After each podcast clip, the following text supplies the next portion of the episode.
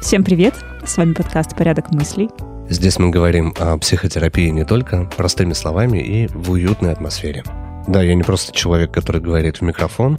Я врач-психотерапевт, психиатр. Этот подкаст появился совершенно случайно, потому что мы делали блог с девчонками, и писали статьи, и в какой-то момент, сидя в кафе, Это поняли, вышло из-под что контроля. это вышло из-под контроля. Теперь мы здесь, нам хочется продолжать делиться нашими диалогами и беседами. Я уверен, что вы найдете очень много для себя. Без прелюдий сегодня, да? Да почему же без прелюдий? Как дела у тебя, Саша? М, Как Дела. неделя прошла? Мы не виделись неделю. Мы не виделись Так неделю. долго. Так долго. Действительно, я даже не скучал. Даже обидно. Спасибо, Саш. Пожалуйста. Всего доброго. Все, на этом закончим. Подкаст окончен. Вот. Да. ну, Хочешь, я думаю об этом. Все едят конфет. Хочешь конфетку? Хочу, ну, а конечно. чего? Ну, вы же забрали себе корзинку с конфетами. А там больше ничего не осталось, Ну, наверное. почему тут есть А, Твикс? Твикс. Твикс. Очень маленький, маленький Твикс. Ну, Тебе же нравятся всякие. Я Да. очень хорошо, правда. Ну все. Нет, все-таки это на видео надо снимать. Закатывание глаз. И выкладывать на порнхабе. А, Проехали. Да нет, давай остановимся. Давайте, правда, давайте поставим камеру. Давайте на этом остановимся. Это правда приятно слушать. Я попробовал, мне... Саша, только что. Что ты попробовал? Что, о чем речь? Я про вот эти вот звуки всякие. Ты Попробовал слушать? послушать? Да, попробовал тебе? послушать. Хорошо тебе? Я, ну, не совсем расслабляюсь от этого. Ты не нашел свой звук. Может, ты не те слушал А звуки? еще, возможно, а, и у тебя реагирует э, твой мозг не на звук, а на видеоряд. Например, когда кто-то перед а, камерой, ну, типа, что-то делает руками. Понимаешь? Давай, давай мы поясним вообще, о чем мы говорим. Мы говорим про СМР. Мгм. Бывает такое, что некоторые звуки просто раздражают. Вот если Бывает там такое. чавкающие. Мне это тоже не нравится. Тебе- Надо найти свой звук. М, Полин, я вижу, тебе прямо зашло. Вот эти вот все... Ну, Есть же люди, которым это нравится на самом деле. Сколько людей, столько мнений. А ты ищи свой звук. Успокаивающий, приятный. Это важно. А, Может быть, в жизни ты просто с чем-то встречался, что приятно. Да, и не раз это были не звуки. Блять. Что вы делали эту неделю, что вы так реагируете на, на то, что я говорю? Абсолютно. Нет. Ничего не делали, да? Мы работаем. Вообще, трудимся. на самом деле, я хотел сказать, что раздражающие звуки – это как раз признак того, что нервная система немножко не в порядке. Когда какие-то звуки привычные, ну, чавканье меня тоже раздражает на самом деле. Когда какие-то звуки привычные, такие стандартные, с которыми все сталкиваются, они начинают раздражать. Это тоже показатель того, что не есть хорошо. А что-то там не так. А, Это звуки, Отлично. которые раздражают ну, перманентно или какие-то вспышки. Ну, ты знаешь, это когда, например, тот телефон кидает возле микрофона, это вот, да. Нет, это, ну, стандартный там дождь. А вам лечиться пора, между прочим, если вас раздражают такие вещи. Ну, давайте об этом как раз поговорим. Пора или не пора? Ладно, у нас э, синдромы навязчивых состояний, да? Да мы не только про них, мы вообще, я хотел сказать про неврозы вообще в целом, что А, такое. только вообще про неврозы. Да Вообще не, не, шикарно. не, не то чтобы вообще только про вот это вот, да, что такое неврозы, а ну, чуть-чуть обозначить. А то непонятно будет вообще о чем мы. Да и вообще все говорят невроз, невроз. Мне попалась книжка одного очень известного психолога, который говорит о том, что мы все эти невротики. Известный такой дядечка, ну, такой в очочках, как его, Лобковский, вот. А, Да, А у очень... него, да, все больные. Все больные. Очень... И все, и все больны неврозом. Но очень забавная книжка, я почитал, поугорал. Саш, а вообще, ну, вот Полина предложила эту тему разобрать. А, для меня слово невроз это какое-то клише, это просто, а, я не знаю, стереотип человек типа раздражительный. Наско... Что такое невроз? Ну, клише есть, да. Клише, которое используется как э, объяснение какому-то раздраженному состоянию, каким-то вспышкам эмоциональным, каким-то таким вещам, да. На самом деле невроз – это целая группа заболеваний, именно заболеваний психических, при которых, которые возникают после воздействия психотравм. А вот развиваются они по-разному, и типы разные бывают. От э, чего-то простого там в виде неврастении, ну как простого, это неприятное состояние весьма, да, но это более-менее легкое, до там обсессивно-компульсивных тяжелых расстройств, до там истерических неврозов. Их очень много различных, и все зависит от типа личности, от того, каким образом эта личность, характер реагирует на обстоятельства, и в итоге выходит тот или иной вид невроза. Их нужно друг от друга отличать, то есть профессионально это не то клише, которое используется в, ну, В обиходе. в обиходе, да. жизни. То есть, когда говорят, ой, у меня невроз, я там распереживался, еще что-то. Нет, ты просто Распереживался. Просто надо это подышать, расслабиться, и все нормально будет. То есть есть некие виды. Есть некие виды, их объединяет то, что само заболевание, это оно возникает после психотравмы. Должна быть психотравма. Это какое-то печальное событие в жизни. М-м. Что такое психотравма? Не только печальное событие в жизни. Это может быть физическое воздействие, это может быть и печальное событие в жизни, это может быть любая эмоционально какая-то значимая ситуация, Ну, всегда с негативной окраской. А, ну, по сути, да. Да, из-за которой человек начинает переживать. А, По сути, дальше развивается стандартный, стандартная реакция на стресс. То есть некий шок, да, потом через какое-то время происходит адаптация. Если адаптация не произошла, то стрессорный фактор, он становится уже психотравмирующим. Есть психотравма острая, есть хроническая. То есть, когда вы столкнулись с тем, что, к примеру, да, там кто-то из, не дай бог, близких людей умер, это острое да, состояние. А если у вас на работе начальник, который вас третирует, или там, не знаю, муж или жена абьюзивного типа, и который постоянно воздействует, то это хроническая психотравма. К ней адаптироваться очень сложно. В итоге возникает целый симптомокомплекс, который начинается там с усталости, тревоги и всего остального. И когда нервная система истощается, она уже переходит в привычный какой-то алгоритм действий. И развивается тот или иной вид невроза. Ранее, сейчас так в принципе, ну, наверное, не принято считать, но ранее считалось, что если невроз как болезнь длится больше двух с половиной лет, то нужно говорить о невротическом развитии личности. То есть эта личность, она всегда будет такой в этом состоянии. То есть пути Состояние нет невроза. обратного до нормального состояния. что ли? Ну, по сути, да. То есть можно его чуть притушить, при, э, ну, там, сделать эти проявления менее значимыми, менее выраженными, но эта личность будет на все уже реагировать, на стресс, не на стресс, на какие-то более слабые факторы, именно таким образом, переходя в невроз. Ну вот так конкретней. Как это состояние у себя диагностировать? Знаешь, на самом знаю, деле, действительно, надо начать, наверное, с э, симптомов. И какие красные флажки э, как? являются... Что ты понимаешь? Да, что Невроз. ты понимаешь, что у меня, наверное, невроз. Или другие люди понимают, Мгм. что у тебя точно невроз. И еще вопрос. Вот все эти симптомы, на первых порах, они будут одинаковыми для разного течения невроза? Ты говоришь, там разные, возможно, а, типа заболевания. А, ну, допустим, ну, давайте мы уже тогда перейдем к неврастении на ее примере, и я расскажу, там, что одно от другого отличает. Ну, То есть а, от нарушений сна, да, и там плохого настроения, раздражительности в одном варианте невро- нев- невроза, да, до навязчивых мыслей, которые мучают постоянные и навязчивых действий, когда человек для того, чтобы снизить тревогу, ну, например, начинает себя повреждать, наносит порезы, или э, когда он там или она постоянно моет руки, или убирает дома, или не использует какую-то посуду, или что-то подобное, да? Или Вот. не касается других людей. Или не касается других людей, или приносит с собой тапки на запись подкаста. Да. То есть, ну, есть разные Как бы варианты. вот он невроз сидит перед вами. Потому мы и разбираем, тут я все про себя знаю. Ты не касаешься других людей? Не я.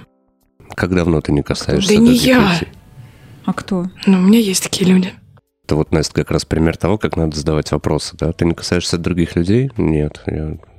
Зачем об этом говорить? Она скорее скажет, что нет, все нормально. А если спросить, как давно ты не касаешься других людей? А почему это с тобой происходит? Не происходит со мной. Да поэтому я и спрашиваю, ведь она касается других людей. Только Я все Да я немножко... Сегодня моя очередь выходить, Давид. Бывают разные ситуации. Так вот, так вот. Если про неврастению... Вообще, кстати, неврозы известно как заболевание именно с 1776 года. Ого. Ого, да. И, ну, видимо, за счет такой давней истории, за счет того, что это уже столько используется именно это выражение, именно это название, этот термин, то, ну, и оно уже ушло в народ. Если что-то не то с головой, да, после того, как что-то произошло, то все, это не Это, наверное, как астероиды и истерички. да, истеричка ругательство, да, стирает это тип личности. Ну, что-то в этом духе. Поэтому нужно понимать, что это заболевание, которое давно уже давно-давно используется как термин. Так вот, про неврастению. Это самая легкая форма, по сути. Тоже должна быть психотравма. Пример самый часто, с которым на практике сталкиваюсь, ситуация на работе, которая усложнилась, которая ставит под угрозу увольнение человека. Он не может с этим разобраться, он критично к этому не может отнестись начинает переживать, плюс его тип личности, ну, такой психостенический, да, то есть нужно в себе поковыряться, а не дурак ли я себе вопрос задать, а в чем я виноват, придумать себе чувство вот вины. тип личности, а не какой-то мне гипертимный. Настя, Это другое. это, это другое. Господи.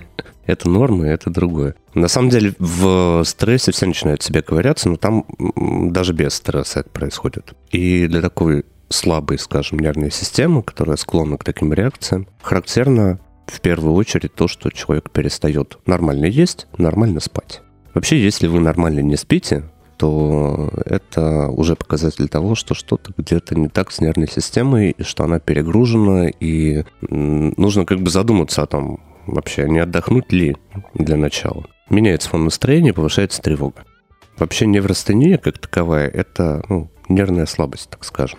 Но приобретенная ввиду психотравмы, потому что есть психопатия, которая с рождения, да, люди такие, они в этом состоянии постоянно. Это приобретенное состояние, которое легко купируется достаточно. Это не, ну, там, не приговор, что называется, но, к сожалению, в этом состоянии, так как оно достаточно легко переносится, то есть, ну, можно в нем как бы и пожить, да, а, очень редко доходят пациенты до специалистов. Ну, по факту, это вещи, которые не отравляют жизнь тебе и другим людям. Вначале нет. Помимо того, что вот эта слабость присутствует, астения, да, нарушается сон, нервная система еще больше устает постоянно. То есть, кроме того, что фактор это действует психотравмирующий, да, на работе как начальник был дурак, так и остался. Как он там, не знаю, матом ругается и говорит, вы все дураки вокруг, так и это воздействует постоянно. Плюс страшно, что уволят, например, и э, человек в ситуации в этой еще плюс не спит, не отдыхает, не восстанавливается.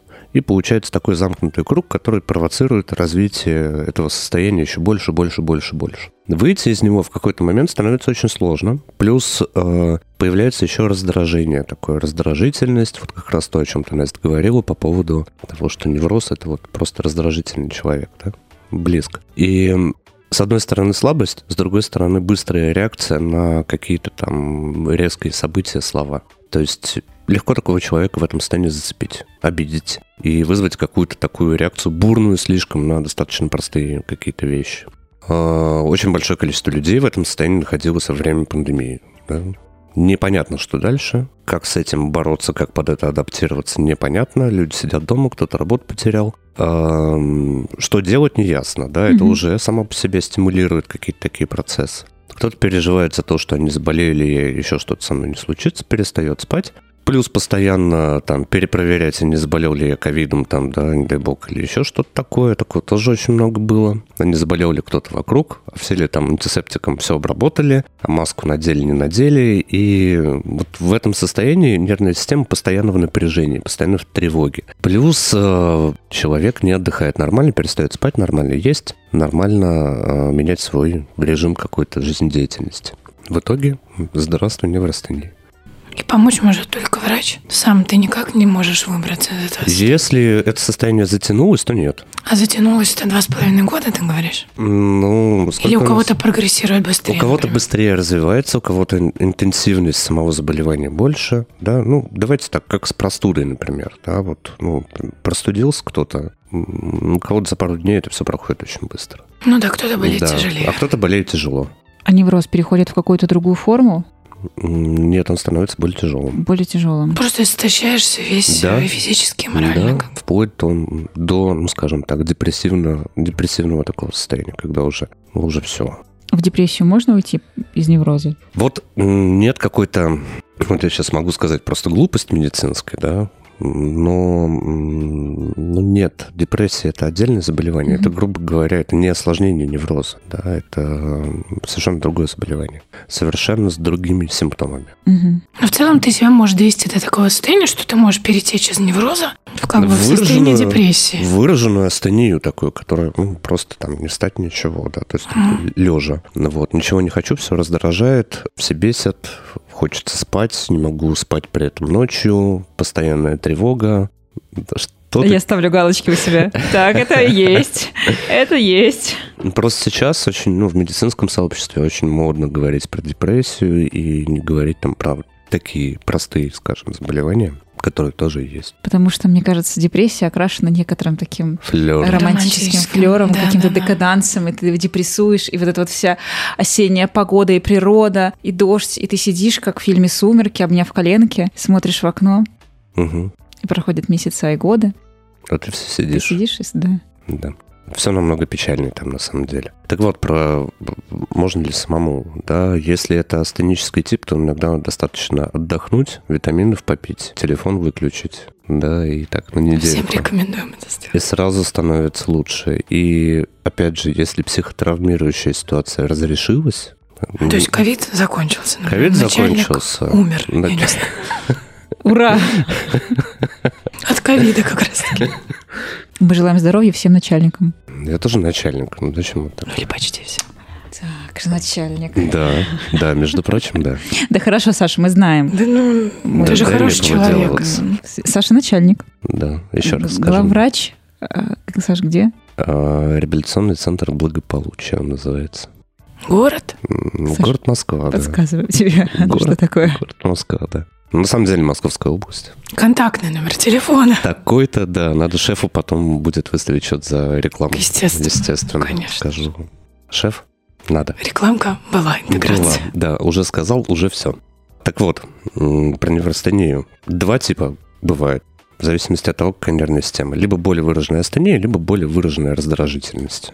Либо туда, либо сюда. Естественно, если там более выраженная раздражительность, и там тип нервной системы более сильный, то лучше поменять на какой-то активный отдых для начала, да, что-то, и такой длительный. Но опять же выйти из психотравмы из этой. Если это более астенизированный, то нужен более пассивный отдых, восстановление и время. И опять же выйти из психотравмы. Ну, это основная причина. Подожди, если раздражительный, то активно нужно. Да, то чаще всего нервная система более такая активная, более быстро переключаемая, и поэтому требуется, наоборот, другая совершенно нагрузка. Нужно смотреть по каждому человеку индивидуально. Но ты говоришь, при этом нужно выйти из психотравмы.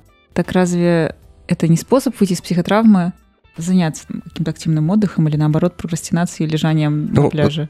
Знаете, вот есть такой забавный момент. Приходит пациент, говорит, я не могу больше, не сплю, не ем, вообще все.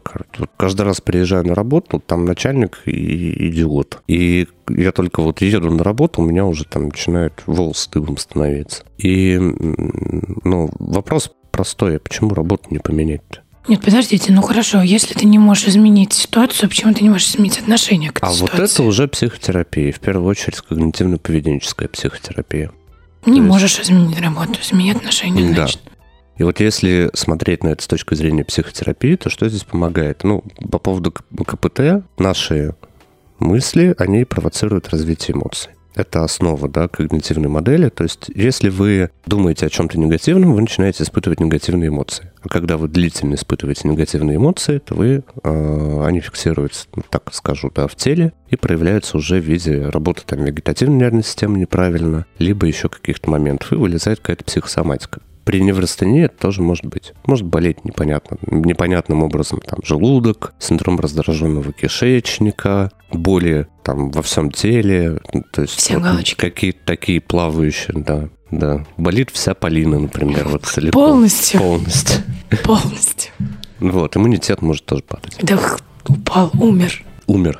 Упал, умер. Вот. И вопрос, как поменять эти, эти мысли, как сделать так, чтобы не сваливаться в эти негативные мысли. Зачастую они не несут под собой никакой вообще нужности, никакой информации. Они, вы их просто гоняете в голове, они абсолютно бессмысленны, и нет опоры на какой-то факт. Это мысли, которые просто провоцируют ваши эмоции. Пример могу привести, ну, давайте с начальником, да, который там какой-то. Вместо того, чтобы разобраться фактической в ситуации и понять, как ее решить, что нужно начальнику от вас и вам от него, и почему, собственно, вы на это так и реагируете, чаще всего возникают мысли, а вот он, скотина такая, сказал мне вот это. Ты изначально настраиваешь себя с утра на то, что он козел. Да, вот я сейчас приеду, а он будет вот таким вот образом мне что-то говорить опять, опять с этой вот мордой вот этой кислой будет сидеть, да? Или орать начнет, или еще что-то. А почему вообще вот он орет на меня и дальше И понеслось? разгоняешь. И разгоняешь, разгоняешь, и дальше уже эмоционально ты заходишь в офис и думаешь, господи, жизнь говно. Как я тебя ненавижу. Как я тебя ненавижу, да. И вот это называется автоматической мыслью. Вот этот вот разгон в когнитивно-поведенческой терапии называется автоматической мыслью. Умение... Ну, надо отвлечься, правильно? Или что нужно сделать в этот момент, когда знаете- тебя вот это распирает? Знаете, в чем прикол? Это ваша голова, ваши мысли, и вы должны ими управлять, а не, вы, а не они вами. Хитро. Ну, по сути-то. Понимание того, что это в- у меня в голове происходит, и я сам это делаю, это первый шаг. Понимание того, что это автоматические мысли, это второй шаг. И понимание того, что вот сейчас я ее думаю, как этот удав, да, у меня есть мысли, я ее думаю. А почему не остановиться? Желание пострадать, помучиться, тоже бывает приятно. А, ну, Тоже хорошо. жертвы. А вот это уже мы полезли немножко в психоанализ, там еще куда-то, а почему жертвы, а почему именно так вы реагируете, а где та самая ситуация, когда первый раз ну, вас научили так делать. Почему часто люди э, не меняют работу? Потому что есть какие-то стереотипы, когда там родители говорили, нужно работать на одном и том же месте, нужно там делать то-то, то-то, то-то. И человек, вырастая, уже не оценивает, что и мир поменялся, и ситуация поменялась. Он вроде как бы понимает головой, что это глупо работать на одном и том же месте, если там новые навыки приобрел и какой-то рост ты планируешь, еще что-то как-то у тебя происходит. Но вот эти стереотипы, они тянут. Есть шикарная совершенно история. На одном из пабликов она была опубликована.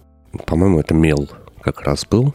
Не- ну, паблик. Не, не моя история. В общем, смысл в том, что это семья. Описывается, где жена, когда они покупают курицу, она постоянно эту курицу делит на четыре части ровно. Значит, как такой заядлый патологоанатом делит ее на четыре части. А, там две части складывает в холодильник, из одной части что-то готовит, и там еще одна часть тоже куда-то идет. И муж, наблюдая это несколько лет, в конце концов задает ей вопрос, а, мол, дорогая, а почему нельзя ее поделить на две части? А Почему нельзя приготовить ее целиком? Мама говорит, я не знаю. А зачем так делаешь? Говорит, ну, мама так всегда делала. Но он решил дальше пойти. Он пришел к маме, к теще, говорит, так, За денег. да, так, Чтобы вы к моей жене больше не подходили своими со своей курицей, Хочу целую. Вот, и э, он ей задает вопрос, а вот вы зачем так делаете, мама? Бабка делала. Да, она говорит, ну, моя ма- мать так делала всегда, и я так делаю. М, Думает, окей, бабуля еще жива, все Слава нормально богу. с ней, слава богу, пойду спрошу. Он приходит к ней и говорит, бабуль, а зачем курицу делить на четыре части? Она говорит, ну так кастрюлька маленькая, только Мгм. одна влезает. То есть прошло три поколения, кастрюльки поменялись, мягко говоря, можно купить любую, вообще никак это не зависит, да? Но тем не менее человек продолжает делать те же самые действия, не оценивая, что это делать не обязательно. Можно по-другому. Мы очень часто в таком живем. И выполняя вот эти действия, эти алгоритмы, да, то же самое бывает, когда там родители, среда, школа, может быть. Ни в коем случае там неплохо, не хорошо, это факт, да, а, внушают какие-то стереотипы, которые потом в жизни нужно пересмотреть. Нужно себе позволить это сделать. Просто понять, что фактически мне это мешает, и я вот поступаю таким-то образом. Можно иначе. Для этого нужна смелость. И зачастую вот поменять отношение к ситуации – это вот такой вот длительный путь, который должен показать м, психотерапевта в данном случае пациенту, если он сам не может это сделать. Бывает такое, что люди сами находят, да, бывает э, такое, что с психотерапевтом, психологом, не знаю, с психиатром. Но чаще всего, да, мы в этом живем, делаем какие-то действия, режем эту курицу на четыре части, потом думаем, зачем мы это делаем или не думаем, и не можем понять, зачем. У тебя есть такие ритуалы, которые ты производишь и сам не понимаешь, зачем я это делаю? Вот слово ритуалы тоже, кстати, очень психиатрическое. У меня нет ритуалов. Это- симптом такой очень, да, очень тяжелый зачастую. Когда навязчивое действие, да, это одно, то есть руки помыть. А ритуал — это уже когда э, это действие имеет определенное значение. Например, чтобы я, да, там, не, не знаю, остановил там какое-то происшествие, ураган, например, да, мне нужно обязательно помыть руки. Вот это уже шизофрения, ритуал для нее характерен. Ого. Да. А, И они объясняют определенные вещи. И можно там увидеть людей на улице, которые там обходят дерево несколько раз. Идут, идут, потом прикасаются к чему-то. Вот это чаще всего ритуал. И, ну, так, я отвлекся. Ты имеешь в виду, если у меня какие-то стереотипы, которые достались мне от родителей, Мгм. я им следую? Наверняка есть. Часть из них э, я поработал, я точно знаю. И где-то самостоятельно, где-то с помощью психотерапевта. Я думаю, что-то еще осталось. Видимо, мне не мешает. Поэтому Ведь- ты не копаешься здесь. Да, опять же, нужно понимать, что для того, чтобы с этим работать, вы должны дойти до состояния, когда вам это мешает. Мгм. То есть жизнь... как- Или окружающим. Ну, наверное, окружающие не слишком простимулируют тебя пойти на психотерапию, если кому-то что-то Ну, мешает. муж вон докопался до бабки. Это же не жене мешало эту курицу, а ему. Так и ему не мешало. Это любопытство, я думаю, просто праздник. Да, это больше любопытство. Может, он просто А хотел... что мешало? Его Да кормят, пусть спасибо курицу скажет. хотел человек. Сам взял бы и приготовил, Полин. 21 век. Может быть. Все, да? У вас сегодня какие-то очень напряженные отношения, мне кажется, нет? Нет, ни в коем Нет. случае. Хорошо. всегда. Всегда. Хорошо. Я рад. Так вот, курица ему, не знаю, мешала или нет, это просто история. Ну, что вы к ней пристали? Я слышала такую же историю, только не про курицу, а про... Блин, я не помню про что. Про какую-то ли шляпу, про какую-то. Что типа кто-то куда-то клал шляпу в какое-то определенное место, головной убор, когда приходил домой. Угу. И он тоже начал копаться, копаться. И оказалось, что это какая-то абсолютно бытовая, примитивнейшая вещь, которая обусловлена просто окружающей средой в тот момент. Да, сколько-то лет назад. Ну, Сколько это лет же назад? курица, да, ну, когда там была э, ну, эта кастрюля, там, не знаю, в дефиците, ее было сложно купить, да, и была маленькая у нее только, и все. Она вот ее и резала. А что там дальше происходит? Ну, вот, вот как оно? Но это, часто- наверное, не имеет отношения к неврозу. М, Это привычка, это то, чему Может быть, это вообще. А какая-то типа объясню. метафорическая вот история. с- Это метафора.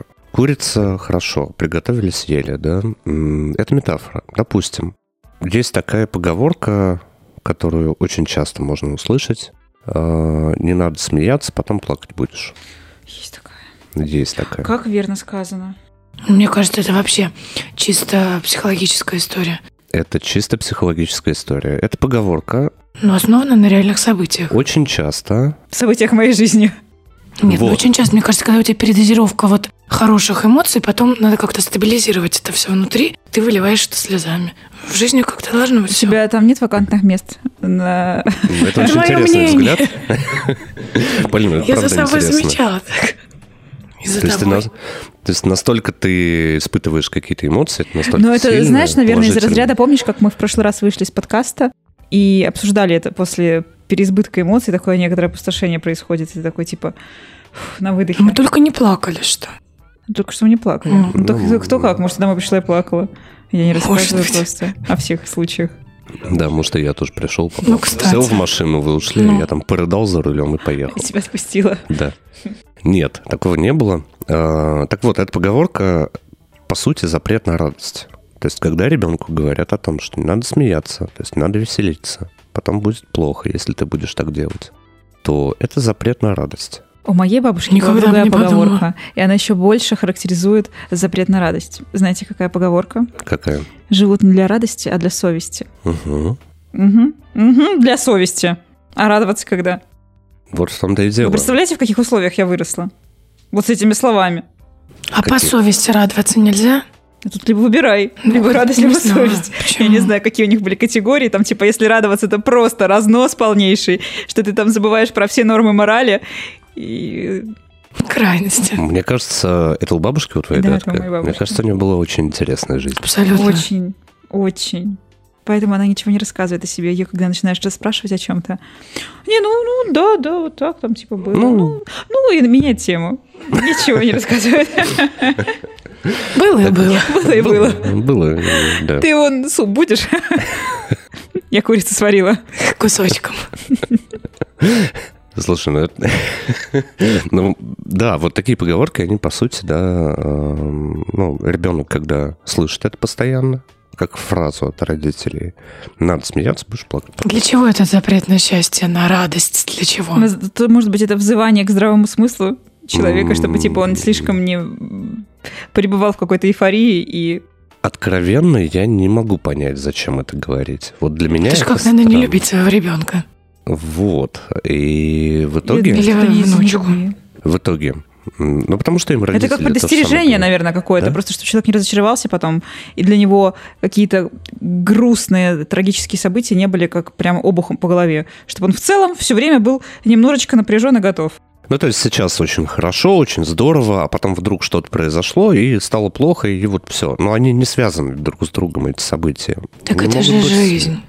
Так что? А иначе для ты того- как овощ будешь существовать. Ну, для того и нужна жизнь, Лучше чтобы и радоваться. и сгореть, чем тлеть, Да. тлеть, тлеть. Да, так и есть. Поэтому не слушаем бабушку. Дайте мне рассказать уже про Прости, пожалуйста. Мне бабушка возмутила, просто не могу сил. Я тебя с ней познакомлю. Не надо, теперь после этого подкаста. Меня с ней познакомить. Поехали, Саша. Саша.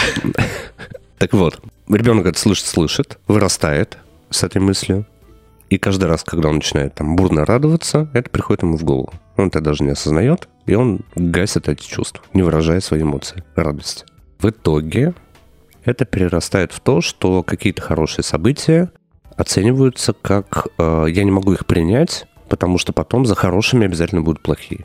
Любые мои достижения ведут к тому, чтобы потом было плохо. Вот такая вроде бы кривая логика абсолютно, но воспитанная вот таким образом. Это вот пример таких стереотипов на поговорках, которые используются, которые приняты, которые в семье существуют постоянно. И очень сложно, во-первых, показать это человеку бывает и осознать эти вещи. Бывает, что, ну, давайте так, возьмем такую стандартную, да, семью, которая существовать начала в Советском Союзе, да, совершенно другое государство было, совершенно другие устои, совершенно другая там техника, скорость жизни, совершенно другие подходы к морали и ко всему прочему. И они просто никаким образом не накладываются на то, что есть сейчас. Если их наложить, получится полная бельберда и непо- непонимание одного поколения другим поколением. И когда родители говорят о том, что вот ты поступил там в институт, все, ты выбрал профессию, и вот с этой профессией ты умрешь, да? А, Тем не менее, жизнь поменялась, поменялись технологии, поменялись профессии как таковые. Некоторые уже просто умерли и не используются, некоторые умрут там чуть позже. Но а что человеку делать? Нужно же как-то адаптироваться для того, чтобы и развиваться, и расти, и с ним что-то происходило. А сложно это сделать, потому что а как же я брошу свою профессию? А как же я, ну, я же учился на это. Я же вот работал там 20 лет уже, да, там 15, 10, 5, неважно. А как я поменяю? Потому что кастрюля, в принципе, стала больше. Нужно как-то Да. это понимать. Мало того, что больше их стало много, и, ну, зачем? Мучиться, и настолько этот страх внутри живет, настолько он сложный, что людям просто, ну, очень, они боятся сделать первый шаг, потому что там для них неизвестность. Здесь все понятно, там неизвестность. Еще накладывается другой момент. Мы всегда выбираем путь, который мы уже каким-то образом либо прошли, либо с ним знакомы. То есть ситуация, которая нам знакома, мы понимаем, что в ней дальше Мгм. будет. Если она несет опасность, то значит мы туда не пойдем. Если эта ситуация не несет опасности, она положительная, мы туда пойдем. А если у нас нет информации о том, какая это ситуация, как будет дальше все развиваться, то скорее мы выберем ответ «нет», мы туда двигаться не будем, потому что это страшно. И человек лучше выберет а, старый путь, который он проходил, но тернистый, Старый, где ему где ему прилетало, прилетало по голове, чем что-то новое. Да, и вот таким образом, работая с одним начальником дураком, мы увольняемся и идем работать к другому начальнику дураку на нелюбимую работу. Делаем это один раз, второй раз, третий раз. И, не знаю, работаем там продавцом-консультантом, а всю жизнь хотели писать рэпчик. И страдаем неврастении, соответственно. Ну, кто-то неврастении, кто-то там, у кого-то развиваются какие-то обсессивно-компульсивные реакции и прочее. В общем, без гармонии с собой никуда вообще. Вообще, себя нужно понимать, любить и знать. Хотя бы начать знакомиться. Ну, так, что это, Чуть-чуть. за человек? Что это за человек такой? Да? Я. Закончу про неврастению уже, наверное, таким монологом. Да, про то, что все неврозы – это заболевание. В первую очередь, это не состояние какое-то, да, понервничал. Для каждого невроза, для неврастении должна быть какая-то психотравма, а, либо длительная, либо острая. И к этой психотравме, то есть это стресс какой-то сильный, к которому не получилось адаптироваться. И если возникает раздражение, слабость, нарушается сон, появляются какие-то э, боли во всем теле, какая-то психосоматика вылезает, э, там вдруг ни с того ни с сего перло, там какие-то заболевания, вирусный иммунитет нарушился, плюс нарушился сон-аппетит, то, скорее всего, это неврастенические жалобы, это неврастенический симптомный комплекс, и с ним нужно обращаться к спе- специалисту. Это есть два пути. Психотерапия, но она может немножечко затянуть этот процесс, потому что, скорее всего, мы найдем какие-то алгоритмы поведения, которые выучены и которые приводят к этим состояниям. А, Либо это препараты и потом психотерапия тоже.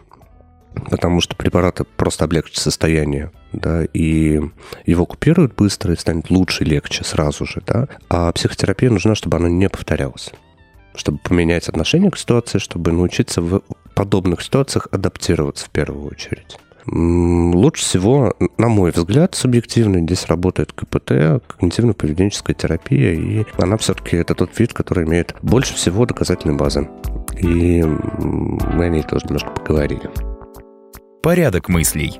О психотерапии и не только, простыми словами.